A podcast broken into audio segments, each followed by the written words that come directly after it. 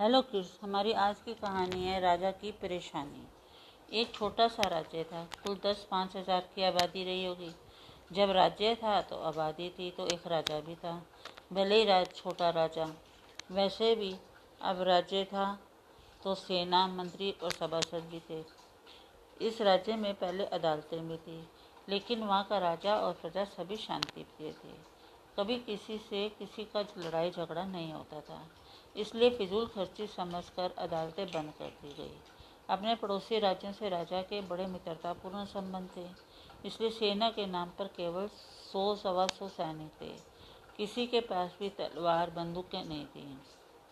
सबके हाथ में बस एक पैंत रहती थी। शांति बनाए रखने के लिए इतना काफ़ी था। एक बार राजा एक विचित्र परेशानी में फंस गया। राज्य में पहली बार एक व्यक्ति किसी के घर में चोरी के लिए घुसा। संयोग से वहाँ मारपीट हो गई। चोर के हाथों एक व्यक्ति मारा गया। सैनिक चोर को पकड़कर राजा के पास ले गए। राजा ने मंत्रिमंडल की बैठक बुलाई। विचार होने लगा कि चोर को क्या सजा दी जाए। चोर के हाथों एक व्यक्ति की हत्या हुई थी। काफ़ी विचार होने के बाद भी कुछ तय नहीं हो सका। इससे पहला ऐसा अपराध किसी ने किया भी नहीं था। इसी से किसी की समझ में कुछ नहीं आ रहा था कि उसे क्या सजा दी जाए। अचानक एक मंत्री बोला, महाराज, पड़ोस के राज्य में अदालतें हैं। ज़रूर वहाँ से इस तरह के मामले आते होंगे। क्यों ना इस चोर को दंड के निर्णय के लिए वहाँ भेज दिया जाए? राजा को ये सुझाव पसंद आ गया। चोर को वहाँ भेज कर पड़ोसी राजा से एक फैसला लेने की प्रार्थना की गई। राजा की परेशानी टल गई, लेकिन दो दिन बाद ही चोर के साथ राजा की परेशानी फिर लौट आई, पहले से बड़ी होकर। वहाँ की अदालत ने फैसला किया, चूँकि इस चोर ने हत्या की है, इसलिए इसका सिर कलम कर दिया जाए। अब राजा के यहाँ कोई जलाद नहीं था।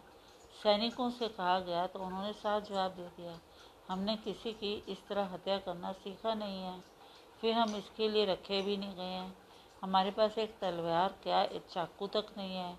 राजा ने परेशान होकर फिर मंत्रिमंडल की बैठक बुलाई कई दिनों तक विचार हुआ। अंत में सब लोग इस नतीजे पर पहुँचे कि क्यों ना इस चोर को, की सज़ा को आजीवन कारावास में बदल दिया जाए। राजा की परेशानी फिर टल गई, मगर राज्य में कोई जेल नहीं थी, जहाँ सजा पाए अपराधी को रखा जाए। इसलिए एक कोठरी बनवाई गई। चोर को उसमें रखा गया। एक पहरेदार नियुक्त किया गया। वह चोर की निगरानी करता था। राजमहल से उसके लिए भोजन भी ले आता था।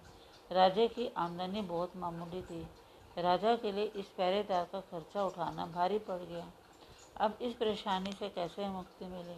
राजा ने फिर मंत्रिमंडल की बैठक बुलाई। तय हुआ कि पहरेदार को हटा दिया जाए।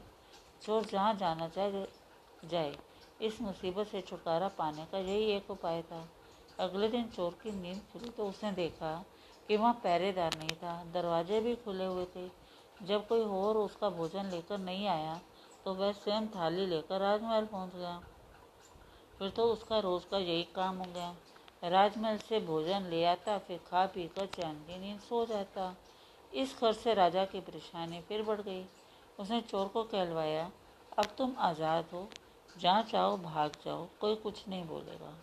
मगर चोर ने जवाब दिया, मैं भाग कर अब कहाँ जाऊँ? लोग मुझे देखते ही गालियाँ देंगे, मुझे मारेंगे, मुझे मौत की सज़ा क्यों नहीं दी गई? राजा की परेशानी बढ़ी तो उसने फिर मंत्रियों से सलाह ली। मंत्रियों ने सोच विचार कर कहा, महाराज, इसका भोजन पानी बंद कर दो, भोजन नहीं मिलेगा तो स्वयं कहीं निकल जाएगा, लेकिन चोर भी जाने को तैयार नहीं हुआ। वह भूखा प्यासा ही रहने लगा।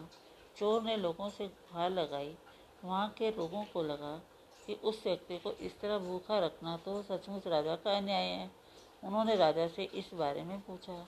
राजा ने स्वयं की परेशानी बताई। बहुत सोच विचार के बाद लोगों ने राजा से कहा, राजन, एक उपाय है। इस चोर को भोजन देने में आपको कोई आपत्ति नहीं होगी। इसने गैर इरादतन जो हत्या की है, उसका प्रायश्चित भी हो जाएगा। लोग इसका सम्मान नहीं करेंगे। राजा ने खुश होकर पूछा, वह क्या?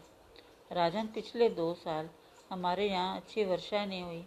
इससे मार्गों के किनारे लगे अधिकांश वृक्ष सूख गए हैं। जनता को यात्रा में बड़ा कष्ट होता है।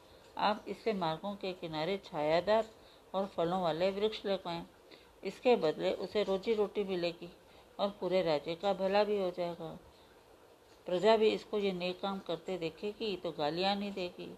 इसका आदर करे, करेगी।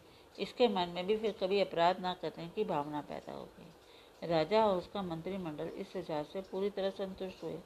चोर को भी अच्छा लगा। काम मिला, रोटी मिली। लोगों का प्यार मिला। राजा को भी एक बड़ी परेशानी से मुक्ति मिल गई। Thank you